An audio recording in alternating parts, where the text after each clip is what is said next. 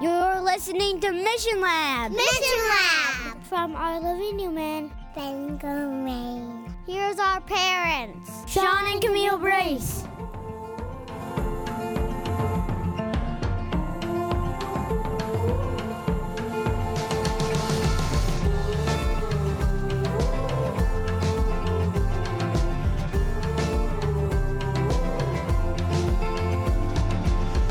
Hello, my name's Camille Brace, and you're listening to Mission Lab, and I'm here with my husband Sean, and you're listening to episode 33 Does God Need Us to Dress Up? And I will say that as we uh, record this, we are hitting record temperature lows here in Maine. So we're definitely dressed up. We have clothes on as it's freeze below as freezing. As we normally do when we record a yes, podcast. that's true. That's it's nothing out of the ordinary. Um, but but what is it like negative one? Uh, yes, with the wind, wind chill, chill of, what negative 23 or 20 something 24 like that. below, and you'll hear our our forced hot air coming on every like 30 seconds because it's so frigid and cold here. But we're surviving. We had a blizzard this week, right? And we, yeah, we got about 18 inches, and and, we're probably going on what a week and a half of this frigid temperature. But Yeah. the end is in sight. We're getting rain next week, so The end is in sight. It's first week of January, and uh, the end is in sight. You're feeling well, that's quite yeah, optimistic. It's supposed to be um, up into the high 30s later on this week. This is your AccuWeather meteorology forecast. Thank you for tuning into the 10 day forecast. No, The funny but- thing is that winter comes in Maine, and I am ready to leave every winter and go move to a different state. But then, if you've never experienced a Maine summer, yeah. it draws me back every Yeah, that's every year. As people say, Maine summer is the reward for those who go through winter in Maine. So if you have not gone through winter in Maine, stay out of our state in the summer.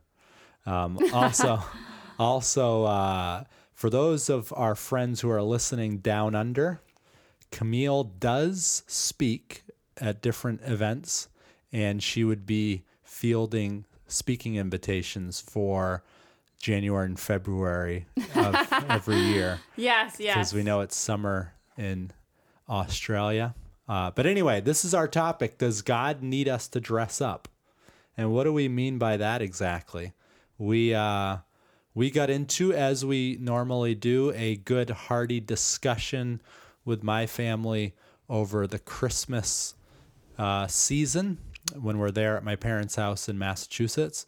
And one of the things we got to talking about, as we have before, and as I've talked about with other people, is do we need to wear certain types of clothing when we go to our worship gatherings? Now, I will say, Camille, that part of me cringes that we were e- we, we would even need to have this conversation. Some of our listeners who maybe go to other uh, non-denominational or evangelical churches, they are way beyond this. Some of our listeners who are not Christian at all, because there are some who uh, at this point have not, um, you know, made a decision to be Christians. They're probably thinking, what are they talking about? Dressing up to go to church. And yet, we find that with a lot of churches, especially Seventh day Adventist churches in this part of the country, there is an unspoken dress code, and that is men are supposed to wear Suit. suits and ties. Women are to be dressed nicely, you know, in a nice dress or skirt or whatever. Although our our particular church actually only has two or three people that actually wear suits. You'll you'll often see flannel shirts in our neck of the woods up you here. love flannel, a good so flannel our, shirt. our church is definitely a little bit more dressed down than Yeah, for the most part, but we still do have a handful, and this is nothing against those individuals. I usually most Saturdays wear a suit. Um, in full disclosure, I don't want to, but I have felt. he does like look sharp though. I do look sharp. Yes. Um, now, and some people may be thinking, like, what does this have to do with mission? Why are we talking about uh, what we wear to a gathering of believers That's a good point. Why Yeah. why are we talking about it? Well, for me, the issue itself is not really the issue. It's a symptom to some degree of what the values are of a congregation. And are we going to insist that people wear certain things? And if so, does that indicate a couple of things? Does that indicate that number one, we do not have a firm grasp of the gospel, which liberates us from making a big deal of what we'll call non moral issues? And number two, does it indicate that we are not an inclusive community? So, in other words, if you walk into our building when we're gathering together and um, we are, uh, you know, having people come in that we're discipling, if they walk in and they're not dressed up, are we going to, well, are they going to feel welcome? Yeah, and we've had a couple of uh, visitors who have come to our church and um, immediately felt that we had invited and immediately felt very out of place because they had not come dressed up. Um, one in particular had one sh- worn shorts. And he immediately was like, "Oh man, I'm underdressed." I was like, "No, you're perfectly fine. You know, you fit right in." But I mean, I I would probably feel the same way where you go to an event or you go to a program, and and you've come, let's say, really dressed up, and it's just the opposite where everyone's like, you know, dressed down. Yeah, you're gonna feel a little out of place. Um, and so that's exactly what happened when they came to So that was that was a couple of different situations because we actually had um, some of our friends say, "Oh, we're gonna we're gonna leave because," and that happened to be a Saturday where it seemed like there was more than usual dress up in a suit, and I'm like, and I had actually told people to dress down because it was like a a special day where we were inviting our uh, non you know church members, and so I show up and I'm like, more people are wearing suits than usual. It's like this is Murphy's law, but um, but it's it's it seemed like you know it feels like when we do dress up, we give off an an air of non-inclusiveness, and we insist that you know people reach a certain level of of uh, dress and and maturity. And I know some people will say, "Oh, but we need to wear our best for God." which is how I've I've always heard it. Yeah, like you know, and the analogy that I've heard before, and I've used it before, is um, if you were going to meet the president of the United States, what would you wear? Now, maybe it's a bad analogy right now because of some people's opinions of our current president, but nevertheless, this is not a political episode. Um, I've I've wondered recently why is that the analogy we use when it comes to God? If anything, when Jesus taught his disciples to pray to God, he didn't say, Our president, who art in heaven. The relational metaphor he used was our father. And um, no offense to my earthly father, but if I knew I was going to see my dad next week down in Massachusetts, I would not be thinking to myself, oh, I got to dress up in my suit. Well, you also hear, in contrast to that, come as you are. So, um, where's that balance of, you know, there are some people who feel more comfortable wearing suits when they go to church, and I don't think that necessarily be needs to be an issue either. If people want to, great. If people don't want to, great as well. Mm-hmm.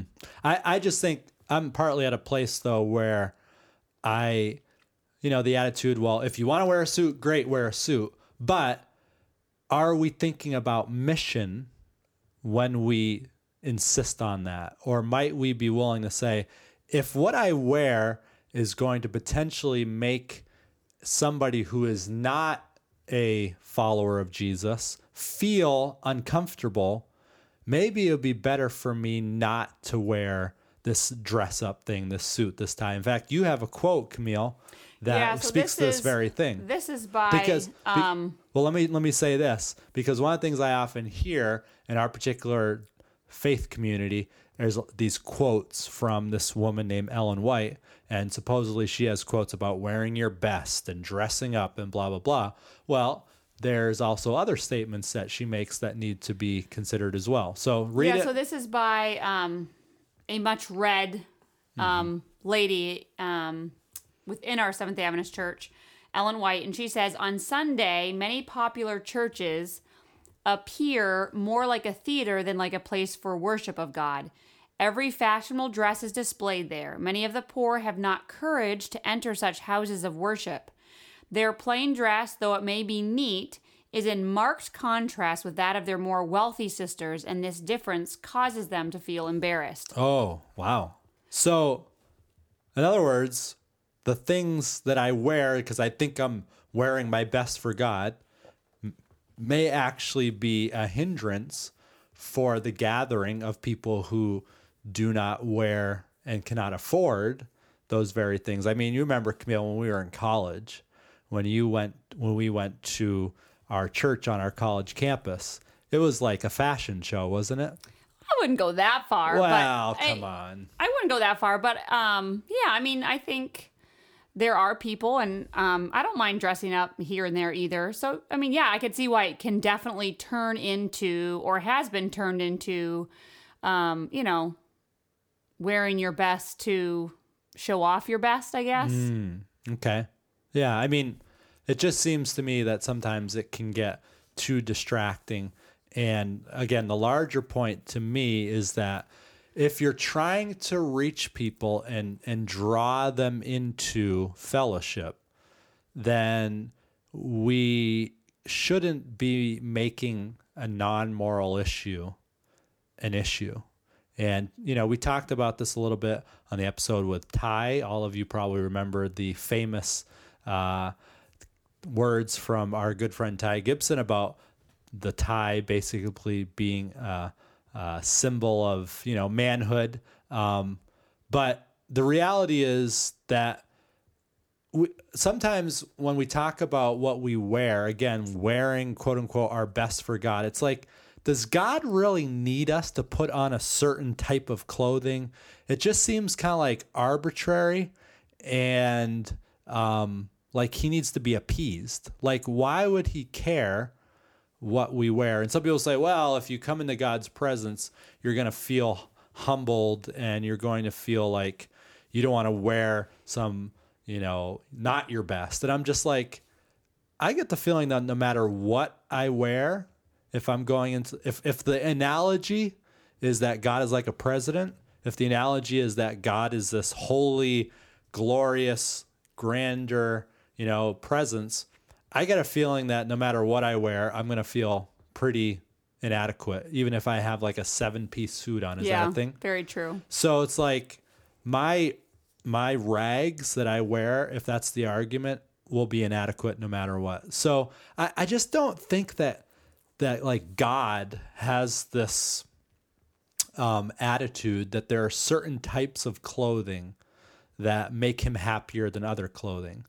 Well, and and not to mention that the clothing that we wear here in the, our Western culture is all very much from our culture. Hmm. So our best is completely different from what someone in Africa is their hmm. best. And and I always use this analogy that like, you know, the tie even of itself is just an accessory. Mm-hmm. It serves no purpose um, whatsoever. It doesn't hold pants up. It doesn't hold your shirt together.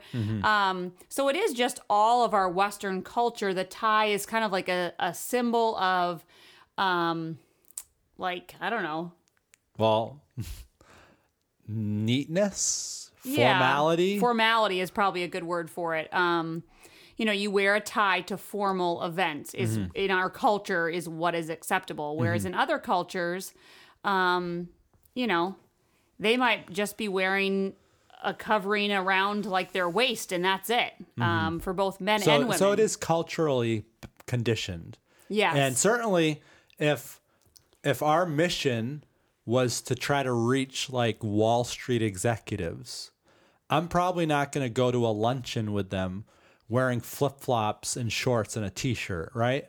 Yeah. Actually, it's interesting because we had a, I mean, kind of along the lines of dress. Actually, when I was in college, I was a dean's assistant and we interviewed people for the deaning job. So for the for the woman's uh for the um the girls dorm. Yeah. So there was women coming in to interview to be a dean. And it was interesting that one of them actually came in wearing a t-shirt and I don't know if it was jeans or slacks or what, but like and I just remember thinking, "Oh my goodness, she is so underdressed." um, and then the others who had interviewed came in wearing, you know, suits or you know something very dressy, and that was just culturally And who'd you hire? um, not the one that came in with a t-shirt. Not yeah.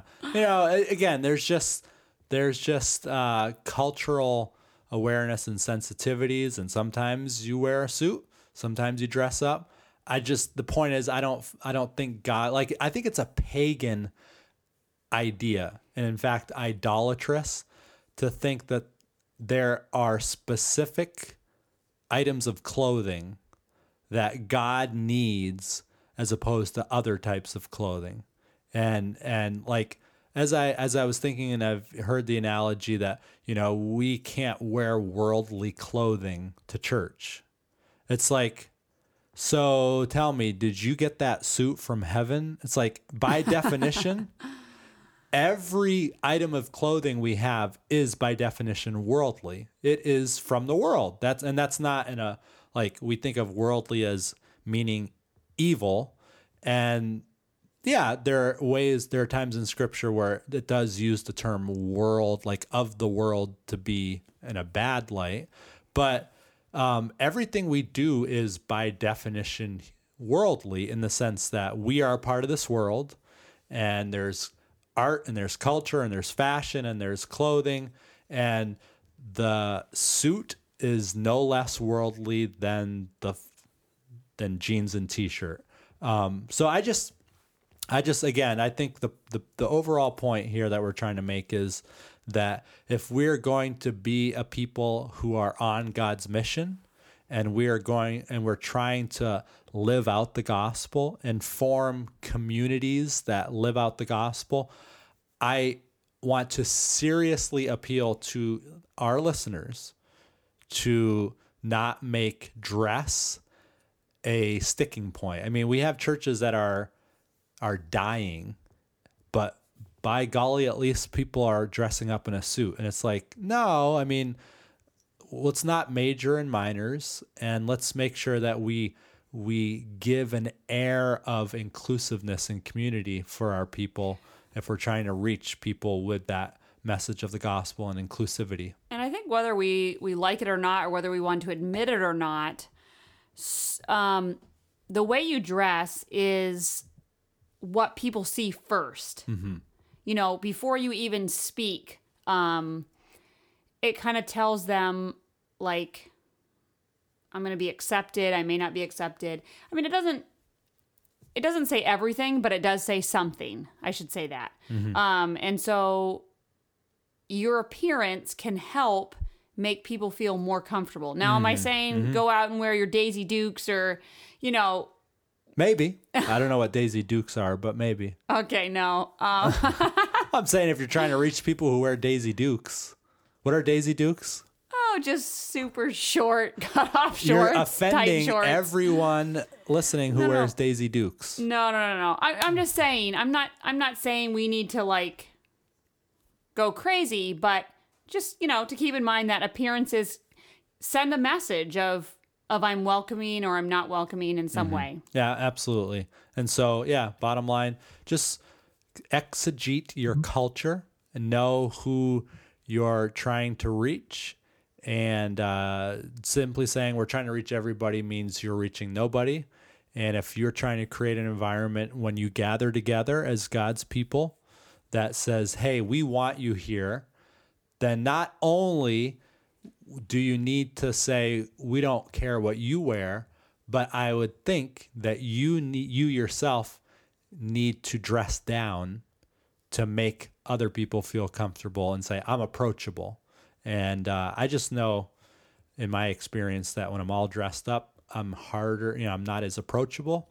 And uh, so anyway, that's that's just kind of what we're thinking on the subject. And stay tuned to see how things. Stay tuned to see if I'm still wearing a suit. You might be in flannel next week. I might be in flannel next week when I get up to speak. And uh, hopefully, There's that kind of this on running joke that when um, my brother came up to interview here, uh, was it for? I think it was as for far as his residency. residency, I think. For residency, he came up to one of the hospitals, and the person that interviewed him had a flannel shirt on and a ginormous Chewbacca, um, figure uh, like figurine or yeah, whatever. like cardboard cutout. and again, if you're listening, whoever that person is, and you're wearing Daisy Dukes as well, it's like No, so so yeah, just up just here in the north. Yeah. yeah. it's kind of a a little bit of a different I mean, culture, we have a huge different vibe. We have a huge statue, like probably 20 feet, 30 feet high in downtown Bangor of